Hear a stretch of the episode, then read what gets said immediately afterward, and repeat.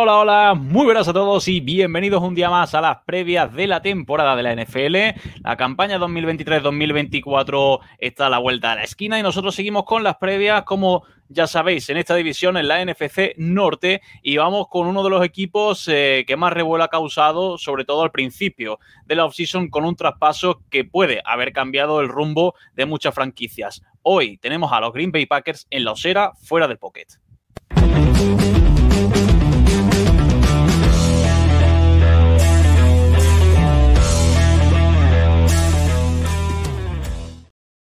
Pues como os decía, hoy tenemos a uno de esos equipos que siempre causa revuelo y que arrastra a muchos aficionados, como son los Green Bay Packers. Como ya sabéis, vamos a tener a dos invitados especiales y no pierdo más tiempo. Paso ya a presentarlos. Como siempre, a mi lado tenemos a Mac Vers. Hola, Mac, ¿qué tal?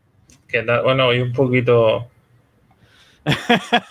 hoy vienen los que me han dado caña durante que conozco el fútbol americano, o sea que yo es una de las previas que más ganas tenía de hacer, eh, sobre todo por lo que ha pasado, por uno de los nombres que fue eh, uno de los protagonistas que me enganchó a la NFL, pero también por la por a ver hasta dónde llevas tú la caña que le vas a dar a, nuestro invitado en el día, Es que no puedo, si, lo hubiésemos ganado algún año, pero es que no puedo. eso sí es verdad.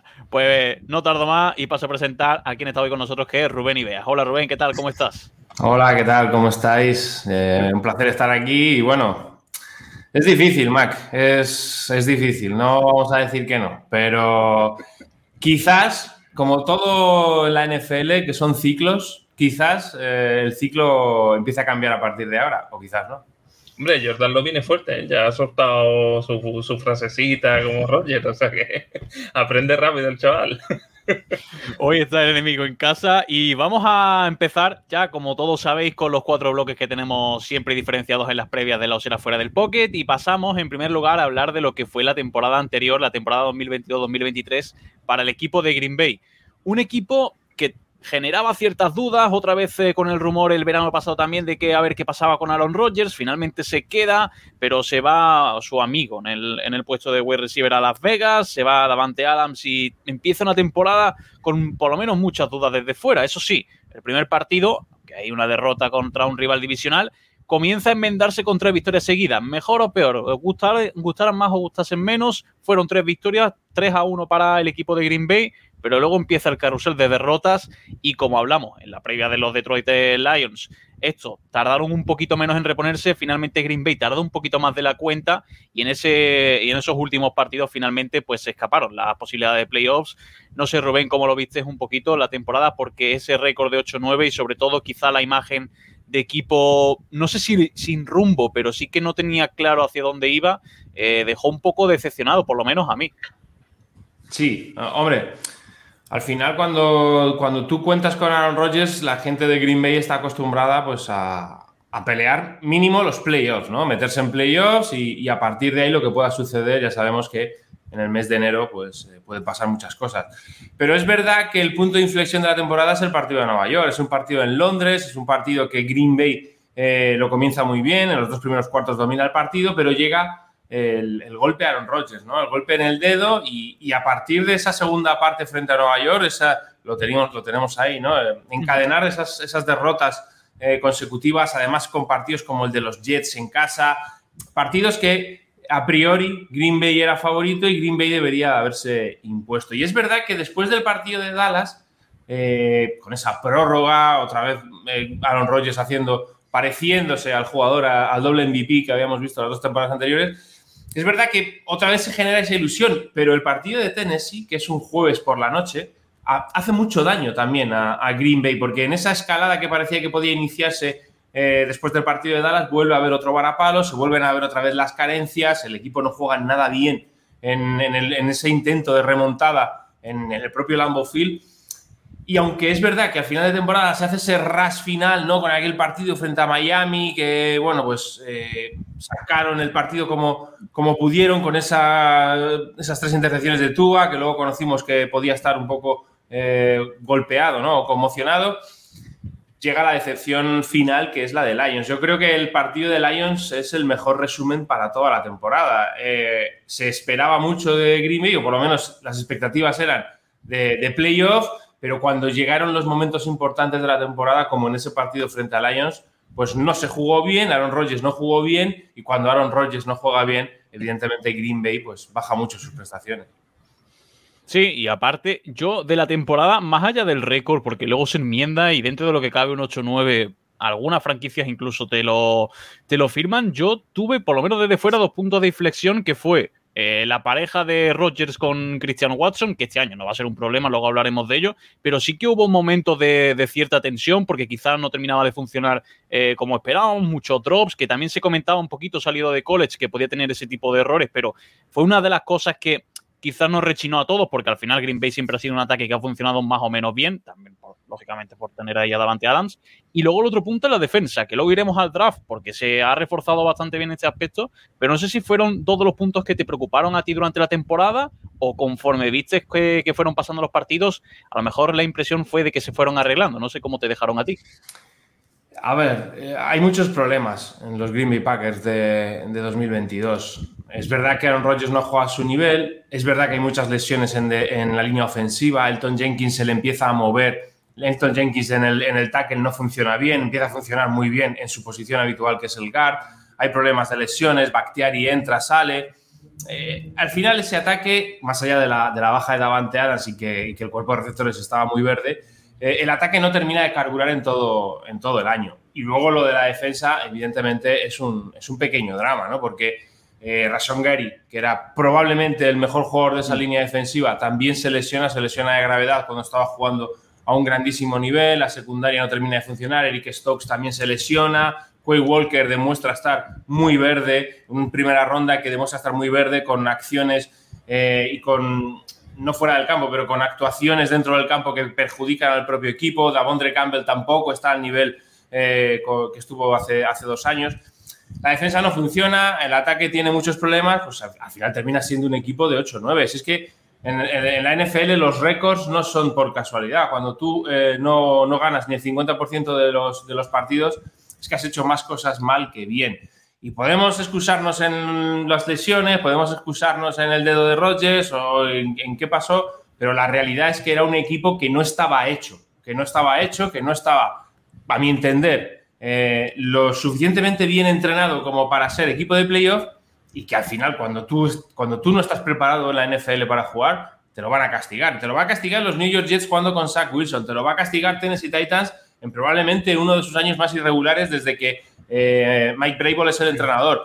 ¿Sabes? Ese tipo de, encuentros te ponen donde estás. Luego puedes tener picos altos eh, porque tienes calidad. Al final, Christian Watson se ha demostrado que era un jugador con mucha calidad. Romeo Dabbs también creo que es un jugador con mucha calidad. Evidentemente, Aaron Rodgers, a la mínima que esté bien o que, su juego esté bien, es un, es un punto muy a tu favor, ¿no? Pero eh, cuando eres tan irregular y cuando en tantos sitios, en tantas unidades, juegas mal, ahí hay un, ahí hay un problema de base que, hombre, que ya hablaremos luego, pero esperemos que se vaya solucionando poco a poco. Pues sí. Max, si quieres, antes de pasar al siguiente bloque.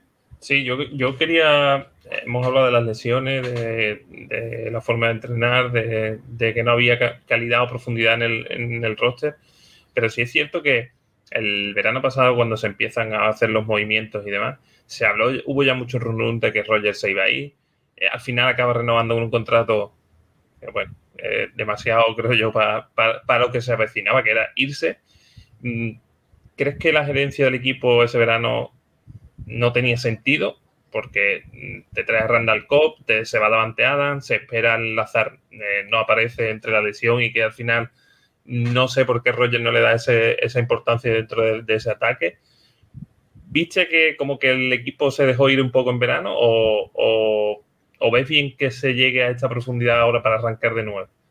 Mm, no, es el modus operandi de, esta franquicia desde hace mucho tiempo. Eh, es eh, trabajar con chicos jóvenes, eh, hacer evolucionar a tu propia gente y, ya está, no, no hay más, mantener el equipo joven. Es una, es una idiosincrasia que hay en la franquicia y, no tiene pinta de que vaya a cambiar. Evidentemente, yo siempre lo digo, ¿no? La NFL evoluciona, la NFL va cambiando y, parece que Green Bay es uno de esos equipos que sigue eh, estancado en el, pasado.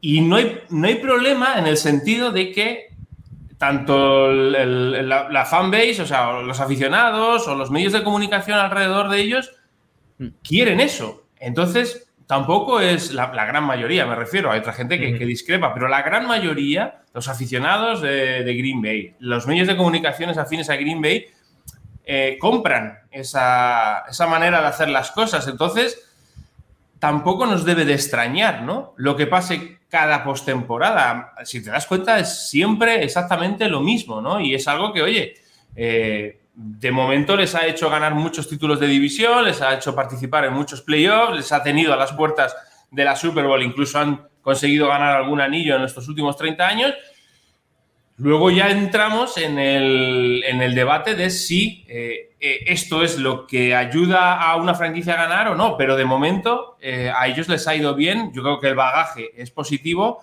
y creo que la gerencia sigue los pasos que se han, que se han ido dando durante, durante estos últimos años, durante estos últimos 20, 30 años en Green Bay. Por lo que, a menos que haya 3, 4 años, haya un ciclo donde los resultados no salgan, donde no entres en playoff, donde estés ganando menos del 50% de los partidos, que ahí quizás a lo mejor alguien se replantee cambiar. Pero no es, no es una sorpresa para la gente de Green Bay, para los que lo conocemos, para los que llevamos mucho tiempo siguiéndolos, lo que se hizo el año pasado en agencia libre. Yo creo que el contrato de Rogers es un error, creo que ese contrato es un error y es un contrato eh, hecho para cubrirse las espaldas del, general manager, pero eh, bueno, al final, eh, más o menos el jugador se ha ido, él ha recibido, recibió un, bueno, se podía haber recibido más, pero el bagaje en forma de picks eh, no es malo. Bueno, te tienes que comer ahora eh, una parte importante del cap, ¿no? En, ese contrato de Aaron Rodgers. Bueno, a mí lo que menos me, parece bien fue, fue eso, ¿no? Que, que se hizo un contrato en base a, más, al, más al miedo que al, al, miedo del qué dirán si no se lo hago, si se va dos veces MVP, que a, que a lo que viene siendo eh, favorecer a, la franquicia. Pues sí, eh, si queréis pasamos ya con, la off-season, porque el tema central sin duda alguna es eh, Aaron Rodgers. Hay bajas, hay algunas altas, pero yo creo que quedan eclipsadas lógicamente por la marcha de, Aaron Rodgers. es lo que tú dices y apuntas bien Rubén, que al final las los dos MVPs eh, nunca vienen mal, pero sí que es cierto que a la gerencia se le atragantaron un poco desde el sentido de ¿qué hacemos? ¿Le renovamos a este tío? ¿No le renovamos? Llega y gana un MVP. Dice, bueno, venga, vamos a continuar. Llega y gana otro MVP. Dice, mira, lo tengo que renovar. Porque muchas veces puedes estar atado de pies y manos y es lógico, también entiendo un poquito ya a la gerencia, pero finalmente este verano se acaba marchando rumbo a los eh, Jets y también se hace la renovación de, de Jordan Love. Optan por no darle ese quinto año, optan por ampliar el contrato que yo creo que les puede dar también ese margen de maniobrabilidad y no quedarse como los Giants, por ejemplo, en esa situación de tener que darle la pasta a Daniel Jones sí o sí. te puedes tener ese, margen un poquito ahí en el tema del QB, pero claro, todo eclipsado por Aaron Rodgers y yo no sé, Rubén, a mí me enganchó, fue uno de los tíos que me enganchó a, ver la NFL. Nunca se está preparado para, la marcha de un tío así, ¿no? Sí, pero es, eh, yo creo que al final es lo mejor que ha podido pasar a la franquicia, en el sentido de que Aaron Rodgers no quería seguir. No quería seguir con, con esta gerencia. No quería seguir con esta gerencia, porque lo ha dejado muy, claro. Al final siempre está, siempre está contando esas medias verdades, ¿no? Siempre te está mm, disfrazando la realidad a su manera. Pero lo que es cierto, yo creo que lo que más o menos todos tenemos claro es que Aaron Rodgers ya no quería seguir con esta gerencia. Otra cosa es que quisiera seguir en Green Bay, que lo ha dicho multitud de veces, ¿no? Que quería retirarse como jugador Packer. Pero es verdad que no estaba preparado ya mentalmente para seguir con esta gerencia y yo creo que la gerencia tampoco estaba preparado mentalmente para seguir con Aaron Rodgers porque su plan en 2020 fue eh, cambiar a Aaron Rodgers por Jordan Love. Es verdad que Aaron Rodgers, es lo que dices tú. Eh, ¿Cómo vas a vender a un dos veces MVP? Ya, ya. Pero es que si tú eh, gastaste una primera ronda, intercambiaste, subiste en la primera ronda por un quarterback de futuro, en algún momento tú tienes que dar ese paso, ¿no? Hmm. Y, tienes que ser valiente porque es tu plan, porque eres el general manager, eres el que construye el equipo, entonces tú tienes que hacer eso. Lo que no sirve es, no, bueno, como está jugando bien, yo no me atrevo a, sacármelo de aquí encima. Básicamente, a, lo que voy es que, porque oigo mucho, leo mucho, la presión que tiene Jordan Love, yo no sé si habrá algún quarterback en esta liga que tenga la misma presión que va a tener Jordan Love en 2023 es, absolutamente demencial dónde, en qué lugar han colocado al, chico. a pesar de haberle extendido un año más el contrato, que bueno, ya podemos entrar luego Mm. también, todo el mundo tiene argumentos, ¿no? Para decir si es buena extensión o mala, pero eh, vas a ser el, el relevo de, de Aaron Rodgers, de probablemente el mejor jugador de la historia de la franquicia, por talento. Vas a jugar con un equipo que está en construcción con dos wide receivers de segundo año, que tienen que trabajar más, con dos titans de novatos, con una línea ofensiva que para mí es buena, pero que eh, ha tenido problemas de lesiones con anterioridad, y con un backfield que también aparentemente es bueno. Pero tú vas a tener que jugar muy bien. Y tú vas a estar siempre, vas a estar comparado día tras día, partido a partido, con, con Aaron Rodgers. Y eso no es fácil, y eso no es nada fácil. Y aún así, desde la franquicia también alimentan el, el relato de que Jordan Love es el, el eh, va a ser un nuevo Aaron Rodgers, ¿no? Entonces, no es fácil para él eh, tener ese, eh, esa, esa presión sobre sus hombros. Y me parece que se ha llevado un poquito mal todo este, todo este lío, ¿no? Eh, y, y, es verdad que Jordan Love, yo siempre lo he dicho, me parece que es un jugador que llegó a la liga con mucho talento, que tiene mucho talento de brazo, que es verdad que se ha notado mucho la mejoría desde que lo vimos jugar en pretemporada, pero que en realidad en acción real no lo hemos visto. Mm. O sea, no, no, hemos visto nada más que aquel partido de Kansas City Chiefs, lo que salió frente a Eagles, y es una pequeña incógnita, ¿no? Entonces, hay que tener paciencia. Yo, sobre todo, espero que la franquicia tenga mucha paciencia con él. Ojalá que desde el inicio de la temporada pues juegue a un muy buen nivel y sea capaz de ayudar al equipo a ganar partidos y demás. Pero que si ese no es el caso, espero que, la franquicia se tenga, se tenga algo de paciencia, porque no sería justo para el chico que después de un año, después de haber estado tres años en el banquillo, después de haber de, de toda la presión que se le va a someter este año, si este año no juega más o menos bien, se le vaya a cortar o no es, porque al final la extensión del contrato también favorece eso, ¿no? Que si la franquicia ve que no, no rinde como ellos quieren, lo pueden cortar tranquilamente y, y aquí paz y después gloria. Ojalá que tengan paciencia con el chico porque yo creo que tiene talento. Sí, yo, yo es que me, me, causa gracia también porque lo, los Niners, que es el equipo al que sigo yo, también están en una situación no parecida, pero sí de apuesta de tres primeras rondas por Trey Lance. Al final te sale por la cara muy bien Purdy, pero luego tu decisión de dar tres primeras ahí en un quarterback te ata de pies y manos y luego parece que no sigues adelante con ella. En fin, eh, también estoy un poco en Sí, pero, pero aquí hay mucho miedo, Isaac, aquí hay mucho miedo al, al... Oye, nos hemos equivocado. Es que es jodido. Aquí, ¿eh? y, y, aparecer en todos los, en todos los lados. Todos los lados. Oye, nos hemos equivocado en esto. Hemos elegido, hemos pagado tres, tres primeras rondas por un chico que pensábamos que estaba mejor, no ha evolucionado como nosotros eh, queríamos. De todas maneras, lo de Trey Lance también.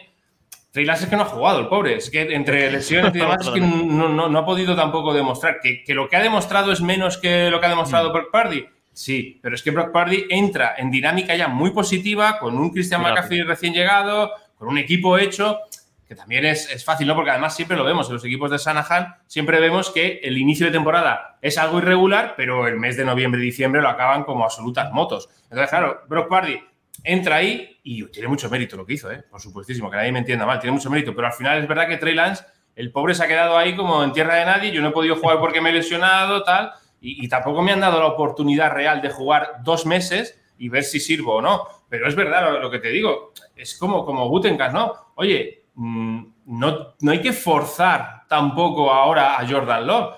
Porque claro. si sale mal, oye, pues ha salido mal, lo siento, no fue buena opción, nos hemos equivocado tanto en la, o la elección o nos hemos equivocado en el plan de ponerlo a jugar antes o después.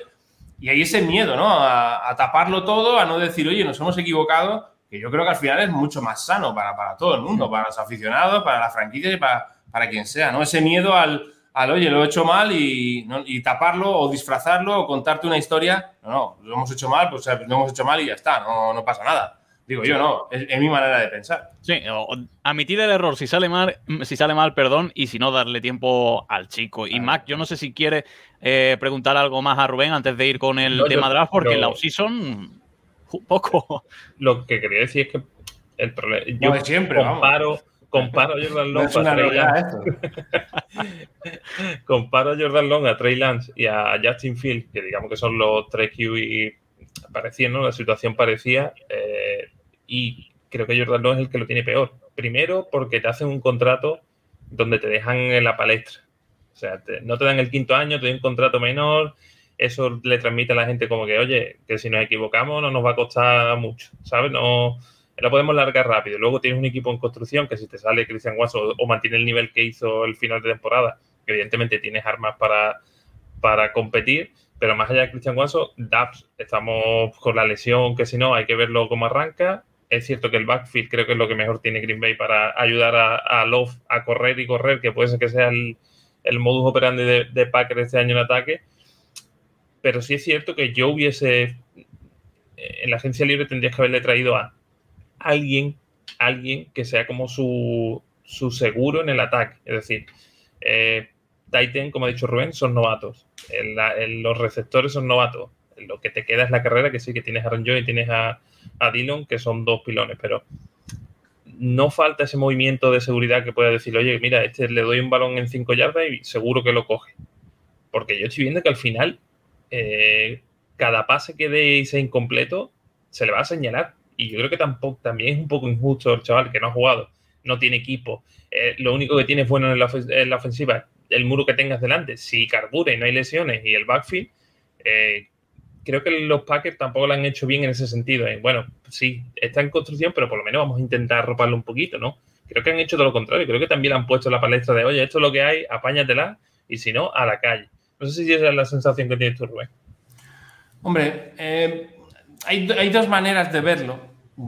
Yo puedo estar más o menos de acuerdo con, contigo, pero también es verdad que lo que han hecho es rodearlo de un grupo joven con vistas a que vayan creciendo juntos. Es decir, Christian Watson ya tiene la experiencia de un año, de un año en el que empezó mal y acabó muy bien. Romeo Dubs tiene la experiencia de estar en un año, que es verdad que esa lesión que tuvo a mitad de temporada también contra cuando parecía que estaba empezando a, ser un, un, muy fiable, un wide que además eh, Aaron Rodgers buscaba con, mucho ahínco. Eh, tiene esa lesión, vuelve, algún, algún drop. Pero es verdad que yo creo que lo que quieren es generar un grupo de trabajo en el, que, en el que vayan creciendo a lo largo de los años todos juntos, ¿no? Y eso es una muy buena idea. ¿Cuál es el problema? Que es lo que decías tú, que se va a señalar a, Jordan Love en cada, en cada error. Y, es que eso es así, y porque, porque estamos viendo cómo funciona la NFL hoy en día. La NFL hoy en día, los quarterbacks a, la mínima ya están crucificados. O sea, algo que no, no, pasaba. Es que hace, hace 20 años eso no pasaba. O sea, cuando un quarterback joven jugaba, y me voy a lo más, a lo más notorio, ¿no? Que es Peyton Manning en su año rookie. Si Peyton Manning hubiera tenido su año rookie en 2022, probablemente en 2023 no jugaría. Es así. Y, aunque parezca muy, muy. No sé, que parezca muy duro o parezca mentira, es que es así. Es que la temporada de Peyton Manning, con todas las intercepciones que tuvo en su año rookie, si la hace ahora, la NFL te come, te come. Te van a dar otra oportunidad si acaso. Y es Peyton Manning, que para mí es uno de los cinco mejores quarterbacks de la historia. Entonces, claro, la NFL de ahora no es lo mismo que la NFL de antes. Yo creo que Green Bay, eh, como está instalado en esa manera de hacer las cosas, mm, digamos, old school, creo que van a tener paciencia y creo que van a ser capaces de saber que es su primer año como titular, que va a tener muchos errores y que en el segundo año es cuando en realidad eh, va a tener que demostrar, el año que viene, en 2024, va a tener que demostrar si sirve para ser quarterback uno de Green Bay o no. Eh, ojalá, ya te digo, ojalá que este año lo haga, ojalá que este año se salga y que, genere esa química que tiene que generar con, estos dos que estamos diciendo, pero también con Samori Touré, con Grand o con, o Wicks, ¿no? Eh, y, con los, y Titans. Pero es verdad que mi idea de, este año es un Jordan Love con errores, pero no pasa nada. Pero es que no, va a pasar nada porque. No está Green Bay en condiciones ahora mismo, o no creo que nadie en su sano juicio crea que Green Bay este año tiene que ganar la Super Bowl. Este año lo que tienen que hacer es que Matt LeFleur sepa capaz de trabajar con todo ese gran grupo de jugadores jóvenes de mucho talento que tienen, apoyar a Jordan Love con el juego de carrera, como decías tú, y a partir de ahí crecer. Pero que va a haber errores, que va a haber partidos malos, que va a haber partidos buenos, eso está clarísimo. La única cosa es que hay que ver si la franquicia tiene esa paciencia para aguantar, que yo espero que sí. Pues chavales, si queréis pasamos a ese grupo joven, a esos escuderos que va a tener que le van a acompañar y también los refuerzos que ha habido en, defensa para que a ver si, si, Joe Barry está contento o no esta temporada, veremos a ver qué pasa. Sobre todo con esa primera elección, eh, luego iremos en profundidad con ella, con Lucas Van Ness, pero también se ven jugadores que tienen materia de titular, como Jaden Reed, como los Tyrens, como Musgrave como, y como Kraft y varios jugadores que apuntan por lo menos maneras de, jugadores de rotación interesantes. Rubén, yo no sé cómo te queda después de esta clase, muchas elecciones, mucha materia sobre la que trabajar, pero sobre todo destaca esa elección de Van Ness y el tema de los del wide receiver y, de los tight ends. a mí me parece un draft con mucho sentido, ¿no? Yo lo, dije en su día, creo que me parece muy buena elección. Quizás un poco más alta de lo que yo tenía, pero bueno, al final eso, los equipos saben mucho mejor, eh, tienen muchas mejores scouting, bueno, mucho no, 200 millones de veces mejores de scouting que nosotros. Y, y Van Ness a mí me parece un jugador muy aprovechable y un jugador que puede ser muy importante de aquí, ya no a cinco años, sino de aquí a este año o, el año que viene, ¿no? Y que con Rason Gary pues se va a poder, eh, se va a poder eh, complementar, complementar muy, eh, completar muy bien la línea defensiva, porque son dos jugadores que van a ser capaces de alinearse en, muchos sitios de la línea defensiva. Eh, Jaden Reed a mí me parece un, un, wide receiver que no hay en, en el, roster y que puede funcionar. Y los dos Titans al final no dejan de ser jugadores importantes, jugadores que una unidad que también está, que estaba necesitada de, de ello, ¿no? Porque Josia de Guara a ver si por fin termina de explotar. Parecía que no tenía muy buena química, muy buen feeling con, con Aaron Rodgers y quizás este año pues sí que pueda estar un poquito mejor. Pero tanto Musgrave como Kraft han venido para eso, ¿no? para solventar una posición que, era necesaria. Em, al final vamos a, uno de los problemas, de los mayores problemas de Green Bay, que es la defensa. Es que Joe Barry no ha sido capaz de, hacer, que que la defensa fuera regular y fuera poderosa. Y es verdad que el año pasado sufrió muchas lesiones, pero es una defensa contra el juego de carrera sigue sufriendo. Y eso es un mal que tiene Green Bay desde hace muchos años, muchos años, que hace dos años parecía que Campbell podía eh, en esa zona media ser capaz de frenar todo eso, de, más o menos tapar algún agujero, pero otra vez el año pasado se volvió a caer eh, esa defensa contra la carrera. Y tiene mucho talento Green Bay. Es que Green Bay tiene siete, ocho jugadores, ahora mismo no recuerdo, de primera ronda en la defensa.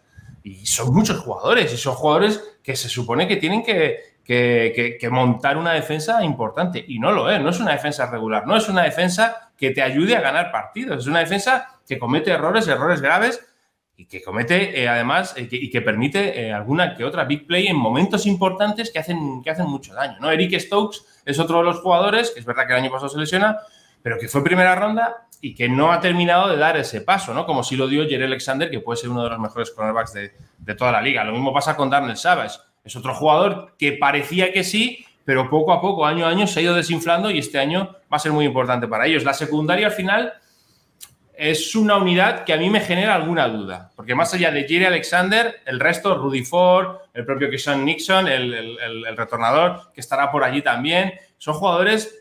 Eh, Rasul Douglas ya el año pasado no jugó como jugó en, en 2021. Hombre, eh, a mí me genera alguna duda. Es verdad que el front seven parece poderoso, es verdad que el front seven está cargado de jugadores de primera ronda. También se espera que Davonte Wyatt sea capaz de, mejorar lo que hizo el año pasado, donde dejó algún destello, pero que yo creo que se esperaba algo más. Y yo creo que es una defensa que tiene que dar el paso adelante. Es que al final, si lo vamos pegando todo, el ataque va a necesitar de la defensa. Un ataque joven, un ataque eh, inexperto, un ataque que necesita que su quarterback esté eh, el mayor tiempo posible en el campo y que su defensa le permita estar descansando también. Es que es difícil, ¿no? Es, difícil el entorno para, para, Jordan Love en cuanto a eso, en cuanto a que si la defensa sigue permitiendo tantas yardas si la defensa permite puntos, al final vas a meter presión para anotar, para anotar en el siguiente drive y demás, y eso no, no, no va a ser fácil, ¿no? Yo creo que el principal foco para este año de Green Bay es montar una gran defensa. Tiene los mimbres y Joe Berry tiene que ser capaz de, hacerlo. Y si no es capaz, Matt LeFleur, que es una de, mis, de mis mayores dudas con él, tiene que ser capaz de, darle la vuelta. Si hay que echar al coordinador defensivo, se le echa, porque ya pasó eh, en, en, los años anteriores de Joe Berry, no fue capaz de, hacer un cambio ahí cuando veías, o en el, perdón, en equipos especiales, cuando veías que los equipos especiales eran un absoluto desastre y el día menos indicado es cuando eh, pasa lo que pasó con, con San Francisco Foreigners. Entonces, el entrenador está para eso, el head coach está para, para tomar ese tipo de decisiones y yo creo que Matt LaFleur es tan buen tío que esas decisiones pues no, no, no las termina de, de, llevar a cabo en el momento que tiene que hacer. Joe Berry no puede tener eh, muchas más excusas. Tiene una defensa con muchísimo talento y que tiene que hacer funcionar. Es que al final ese es un poco el resumen. O sea, la defensa se ha reforzado mucho con talento y para tener bastante profundidad para, para Joe Berry. Y luego el ataque con jugadores titulares. Además, también, es que es lo que comentas, que el head coach tiene que tomar esas decisiones y lo hemos hablado muchas veces aquí en los Era Fuera del Pocket, que el, el, head coach no es solo ser head coach y entrenar, sino también saber de quién se rodea y, de, y cómo se rodea, ¿no? Y muchas veces si tienes que dar ese paso y desvincularte con algún eh, coordinador, pues lo tienes que hacer y tienes que dar ese, ese puntito extra porque al final tu equipo lo necesita. Así que, Mac, yo no sé si quieres preguntar algo más a Rubén para pasar al siguiente bloque. A mí, Lucas Van me flipaba, sobre todo porque se hablaba mucho que podía caer para los Bears. Eh, se decía que iban a subir por él, tal igual. Pero eh, yo, por ejemplo, si hubiese, si hubiese tenido que elegir para Packer en esa posición, ¿no crees, Rubén, que hubiese sido mejor ahí Broderick Jones, que le puede dar esa protección a Love antes que irte por Van Ness? Eh, sí, la, cosa era la línea ofensiva, ¿no? Y fíjate que este año pues no, ha habido ningún, ningún jugador de línea ofensiva. Yo creo que se tiene mucha confianza en, lo que se ha ido trabajando. Yo creo que hay jugadores como Nichman, el tackle, que el año pasado cuando salió no lo hizo mal. Evidentemente, Dave Bactiari es, es, un, es un Pro Bowl, es un All Pro, es un jugadorazo en la posición. Cuando ha estado bien físicamente, probablemente estaba entre los tres mejores tackles de, de toda la liga. Lo que te decía, ¿no? Elton Jenkins jugando de guard es también uno de los mejores guards de la liga. Josh Meyers, lo que ha jugado de center también ha funcionado muy bien. Yo creo que ellos el año pasado hicieron un gran gasto en línea ofensiva en el, draft y ahora Zach Tom, que parece que va a ser el, titular en el tackle derecho, es otro jugador que también les ha dado garantías el año pasado cuando salió. ¿no? Entonces yo creo que, eh, bueno, se podía haber ido por un tackle, pero creo que hay bastante, o que creo que está bien cubierta la posición con jugadores de calidad. Luego, evidentemente, la NFL es lo que es, ¿no? Si se te lesionan los tres tackles que tienes, pues, pues estás fastidiado, no, no hay más. Pero eso puede pasar en Green Bay o puede pasar en cualquier equipo. Yo creo que, yo creo que está bien elegido, eh, Luca Magnes. Me parece que es un jugador, eh, además, muy del estilo de lo que hemos visto en anterioridad en, en Green Bay. Es un jugador, a mí me gusta, me parece que es un una muy buena elección y que, el chico tiene mucho talento para funcionar. No estoy muy en desacuerdo con esa elección. Bueno, no estoy muy en desacuerdo, no estoy bastante, bastante de acuerdo en la elección de, de Van Ness, dado que, como te digo, ¿no? en la línea ofensiva, yo creo que ahora mismo hay, hay talento. El, quinteto que va a jugar de titular, que es el más probable, yo creo que es, un, que es una, una, muy buena unidad en, el equipo. ¿Cuál, ¿Cuál, era tu pick ese día cuando llega el pick de Packers, ¿tenías pensado un jugador en concreto? Pues no, no, no tenía. No recuerdo muy bien la noche del draft eh, si tenía alguna, alguna predilección, pero me tengo que decir que me alegré, me alegré de que eligieran a, Van Ness. De todas formas, al final, cuando llegas al, a, ese último día del draft, ya más o menos los insiders ya te van, te van, eh, te van colocando, ¿no? Las sorpresas son, son mínimas y ya había mucha gente que decía que Van Ness iba a ser el, el pick de, Green Bay, así que tampoco me, sorprendió. Que casi más lo que trascendió de Van Ness fue el, vídeo en el que lo eligen y, su padre le da una palmada en el, culo a su novia, que es casi la lección de, de Van Ness. Pero sí, la verdad que pedazo de jugador y a ver la evolución que tiene de cara a esta próxima temporada, que muchas veces en el draft ya no es ni ilusionarte, sino que no se equivoquen. O sea, por lo menos que no elijan eh, cosas raras y que más o menos vayan en, coherencia a lo que vayan a hacer de cara a la próxima temporada, que si, quieres, que si quieres, Mac, pasamos al calendario y a las expectativas que hay de cara a la próxima eh, temporada, valga la redundancia, porque claro, eh, esta división a mí es de las que hemos hablado, la que más dura, dudas perdón, me genera porque Detroit a ver si acaban de dar ese salto, ese paso para ser ya claros candidatos a, líderes divisionales, que en teoría parece que sí, pero luego todo hay que verlo.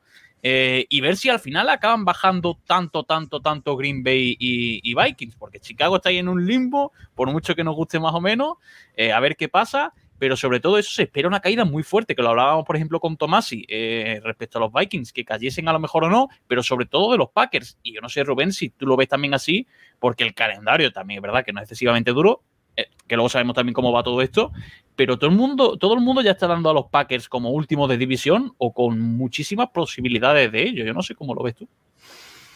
Eh, no es un a priori tú lo has dicho, ¿no? no al final tenemos la, la, conciencia del año pasado, ¿no? De los equipos del año pasado y luego de un año a otro es una barbaridad lo que cambian. A priori no, no es un calendario demasiado duro, no lo es. Pero ¿qué ocurre? Que ahí lo tenéis, ¿no? En las cinco primeras, antes del bye, que es en la semana 6, las cinco primeros partidos son partidos para mí complicados. ¿Por qué? Porque el primer partido en Chicago, Jordan Love eh, es, que, es que al chico le está, le está viniendo todo, le está, o sea, le está viniendo todo, todo de cara, o sea, todo de cruz. O sea, todo mal. El primer partido en Chicago, la primera comparación ya va a ser con Chicago. Aaron Rodgers es el, tipo que más veces ha ganado a Chicago en, creo que en la historia. Y, y, es que ahora le toca a Jordan Love ser el primer partido contra Chicago. No es fácil. Y luego Atlanta y New Orleans Detroit son equipos que llevan un bagaje ya de un año trabajando, en caso de Detroit más, eh, dos años, pero Atlanta es un equipo duro que, va que, que, viene trabajando muy bien, que se ha reforzado muy bien en esta temporada, en esta temporada baja, que New Orleans para mí es un equipo muy serio, que con Derek Carr va a subir mucho ese ataque, que el año pasado era, era un absoluto desastre, y este año vuelve Michael Thomas, hay que ver cómo vuelve, pero vuelve, se supone que va a volver más o menos bien. Es un equipo duro con una gran defensa. Mm, eh, Detroit ya lo hemos comentado, y luego Las Vegas, que Las Vegas también es un equipo que a priori eh, tiene mucho talento y es un equipo que lleva trabajando un año con, con, McDaniels y que, bueno, el año pasado fue muy regular, pero no, no es fácil, ¿no? Y además jugando fuera de casa. Me parece que esas cinco primeras eh, jornadas van a marcar mucho eh, lo que va a ser Green Bay en, en, 2023. No creo que vayan a perder los cinco partidos, no, no lo creo.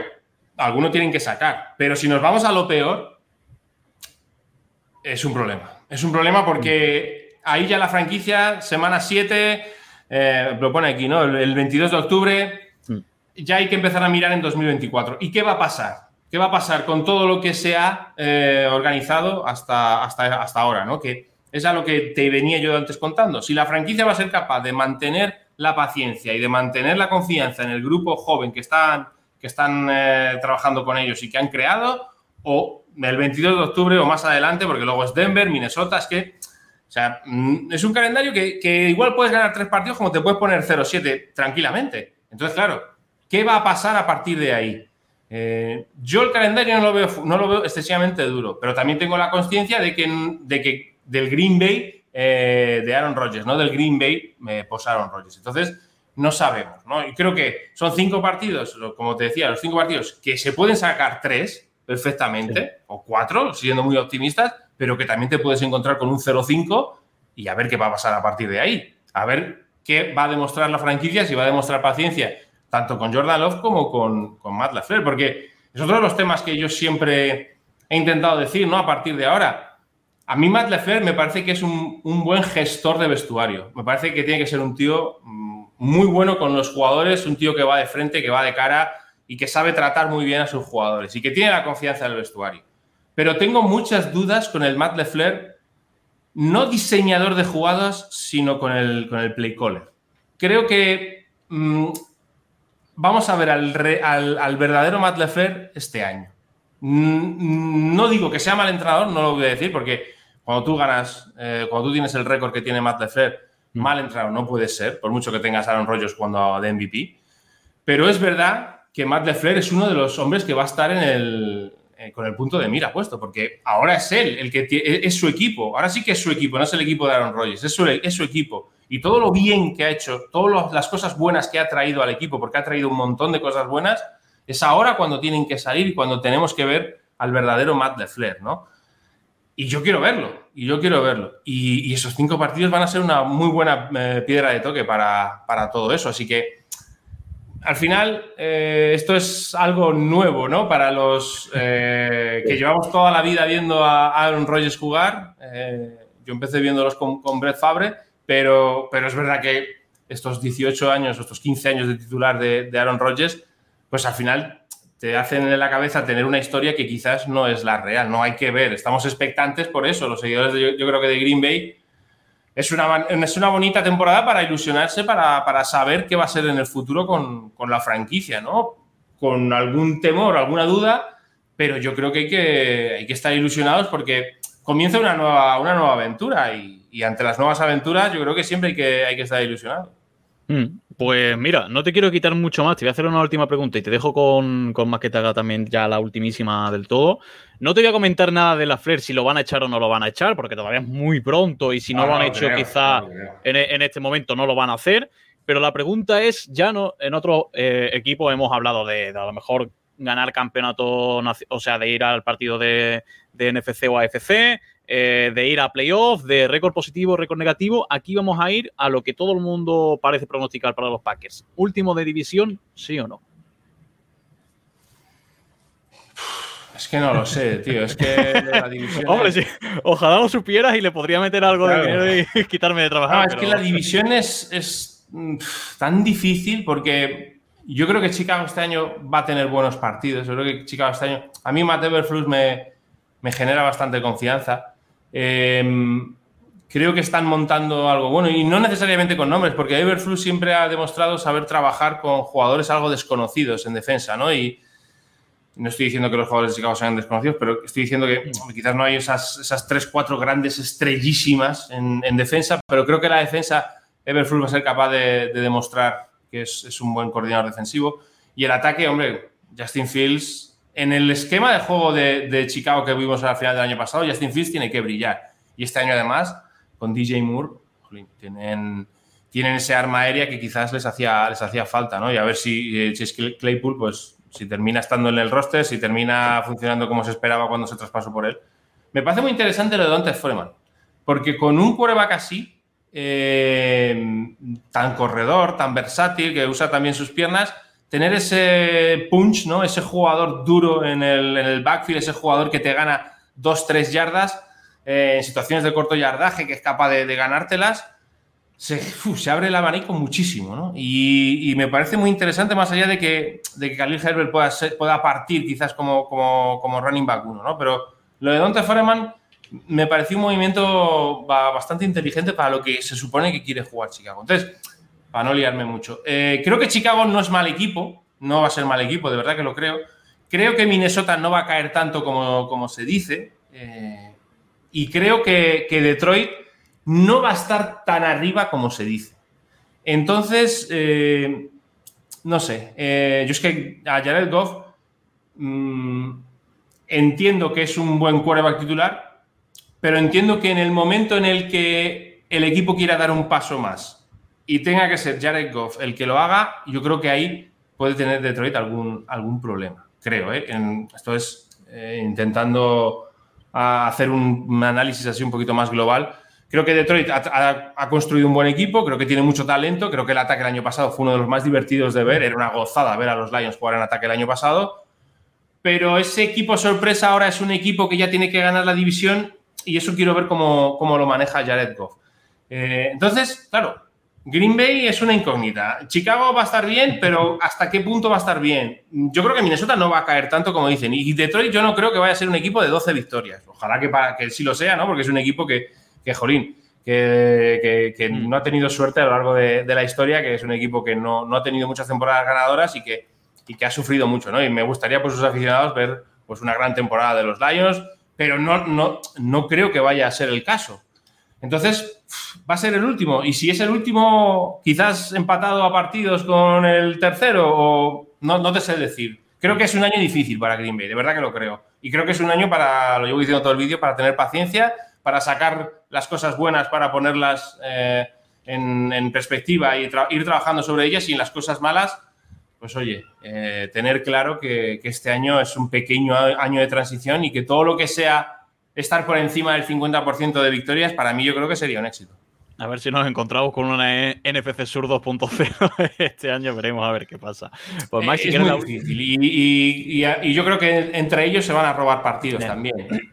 Entonces es, complicado. El, tramo, el tramo de, mm, aquí lo tenemos, ¿no? De, de, noviembre, principios de diciembre de Green Bay es durísimo. A priori es, es durísimo. Steelers, Chargers, Detroit, Kansas City, los Giants. Es que, ya te digo, eh, como los primeros cinco partidos de Green Bay sea una pequeña debacle, hay que ver por dónde va a tirar la franquicia. Y ahí es donde quiero saber si hay paciencia o, no.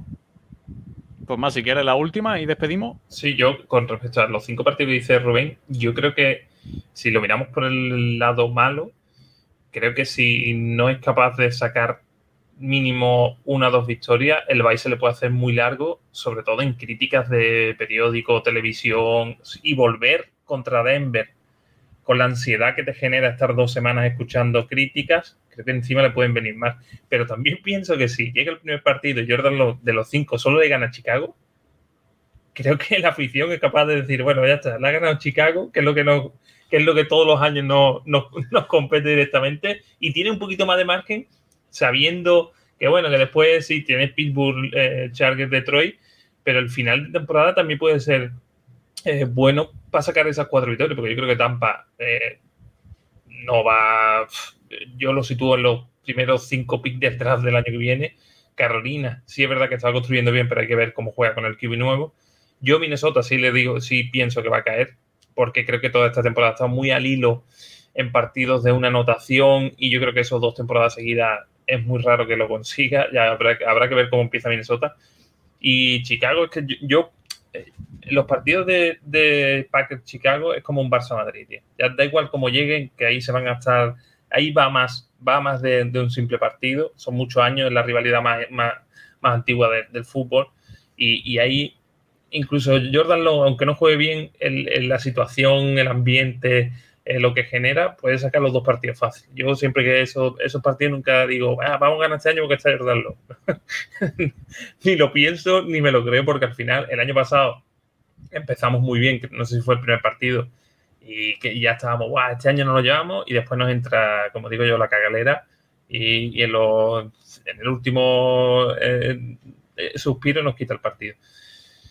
Pero yo creo sinceramente que si saca dos victorias va a tener margen, pero si llega al Bay con una, mm, no digo que veamos al QB que se ha cogido en el draft, pero sí se le va a poner muy cuesta arriba y si es como dice Rubén, van a empezar a mirar ya la temporada 2024. Yo, fíjate, es que es, mucho tiempo. Mm. es mucho tiempo siguiendo al equipo y, viendo. Yo de verdad que no creo. Hablo de, lo que es Green Bay, ciudad, aficionados, medios. De verdad que yo no. Si empiezan 0-5 o 1-5, yo no creo que desde allí, desde la ciudad, por, el resto de Estados Unidos y demás, y prensa y demás, sí. Hay ESPN y demás, habrá gente pues que, que meta mucha, mucha caña. Pero de verdad que creo que ni los medios de Green Bay, ni los aficionados de Green Bay tienen esa manera de, hacer, de ir contra su equipo, eh, ni contra sus, jugadores. Entonces, de verdad que no lo creo. De verdad que no creo que en la ciudad se va, se va a sentir eh, esa presión. Sí en el resto del país, sí porque hay gente que está esperando con la guadaña, eso es, eso es evidente. Pero sí que creo que mm, desde la ciudad es que no deja de ser lo más importante que tienen allí, eh, los Packers. Es el orgullo de, la ciudad. Entonces, no creo de verdad que haya esa sensación angustiosa en la ciudad. Fuera de ella sí, sí, creo, que, sí creo que puede pasar. Si empieza 0-5, evidentemente cualquier franquicia va a recibir palos. Eso está, eso está claro. Yo espero, ya te he dicho antes, que, se saquen dos, dos partidos, tres partidos. Yo creo que se pueden sacar a pesar de que Atlanta está bien, New Orleans está bien, Detroit está bien, con Detroit es en casa. Entonces, eh, yo qué sé, hay que, intentar ganar ese partido también. Eh, no sé, al final es, un poco ponerse aquí a, suponer cosas y a, intentar adivinar, pero ya te digo, no, no creo que si pasa la catástrofe y la debacle de que los cinco primeros partidos se pierden, en la, semana de bye, en la ciudad vaya a haber mucho ruido. Hombre, alguien dirá algo, pero no creo que vaya a haber mucho, mucho ruido respecto a eso. Fuera sí, fuera sí, sí lo va a haber.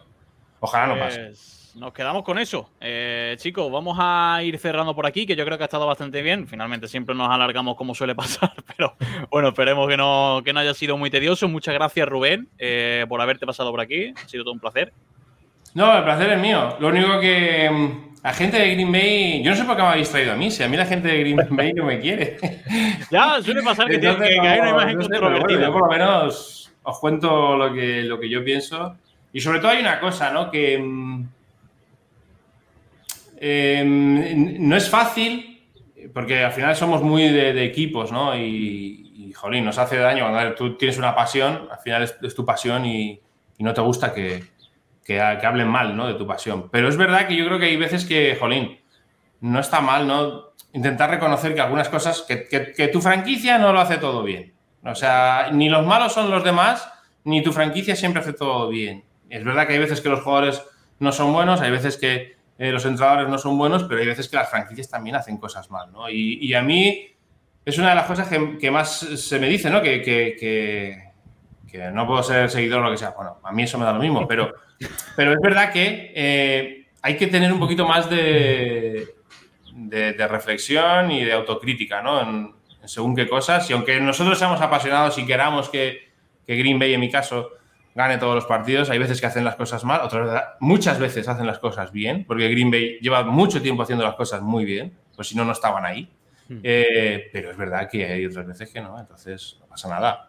Pero bueno. Lo peor, eh, Rubén, es ir repartiendo carnet de, de, aficionado y de ver quién puede ser o no, porque eso pasa también, que, mm, sabemos que eres seguidor también del Atlético de Madrid. Pasa mucho, tengo muchos colegas del Atlético de Madrid. Este puede ser y este no puede ser aficionado del Atleti. Y pasa mucho, y aquí en España está pasando también mucho últimamente con el tema NFL. Y bueno, final no hay que hacerle caso. Ya traeremos a alguien de los paques de verdad para El sentimiento, ¿eh? El sentimiento. Como si el que es del Albacete no tuviera sentimiento por su equipo, ¿no? Todos tenemos sentimiento. Es pero, eso es lo que hacemos. las pasiones son así, así que es verdad que no se puede ir sacando pecho de nada. Bueno, se puede ir sacando pecho, pero no eh, haciendo de menos a los demás. Quizás futbolizamos el fútbol americano. No, pero no es futbolizar. Yo creo que porque, porque va en todo, ¿no? Y ya, joder, ya nos estamos yendo del tema, pero va en todo, en, temas de política, en temas de, cine, de, Star Wars, de lo otro. Eh, al final lo, estamos llevando todo a un extremo que, jolín, que, muchas veces da miedo, ¿no? Y no, yo, yo no creo que sea futbolizar, yo creo que, va intrínseco en nosotros, que necesitamos eh, ser mejores y que lo nuestro sea mejor que lo de los demás. Hmm creo que no. Si a mí me gusta algo, me gusta a mí y oye, pues a otro le gustará otra cosa y seguro que lo defiende igual que yo, ¿no? Pero, es eso, ¿no? Que queremos radicalizar todo y, jolín, eso para mí no es, no está bien, no, no es sano. Ni para uno mismo ni para los demás. Que, me lo digan a mí que tengo una camiseta de los Packers con Aaron Rodgers, de los Eso es un delito. No, y veo que ahí detrás el no, tú eres de los Bears, pero mira cómo el álbum de cromos, al único que se ve es Aaron Rodgers, ¿eh, Mike? Eh, ¿Ves? Ahí arriba, ahí arriba lo tienes. Ah, aquí sí. El único que se ve es a Rodgers. Ah, o sea, se, ve a Rodgers y se ven los libros de uno que es de los Packers que ha venido al programa también. Pues sí, chicos. Pues lo vamos a dejar por aquí. Ha sido maravillosa esta previa también de los Packers. A ver qué pasa con ellos, si acaban último de división o no, como todo el mundo quiere pronosticar ya eh, de antemano. Así que nada, Rubén, Mac, muchas gracias por pasaros por aquí y nos vemos en las siguientes previas en la Osera, fuera del Pocket. Muchísimas gracias, chicos. Adiós.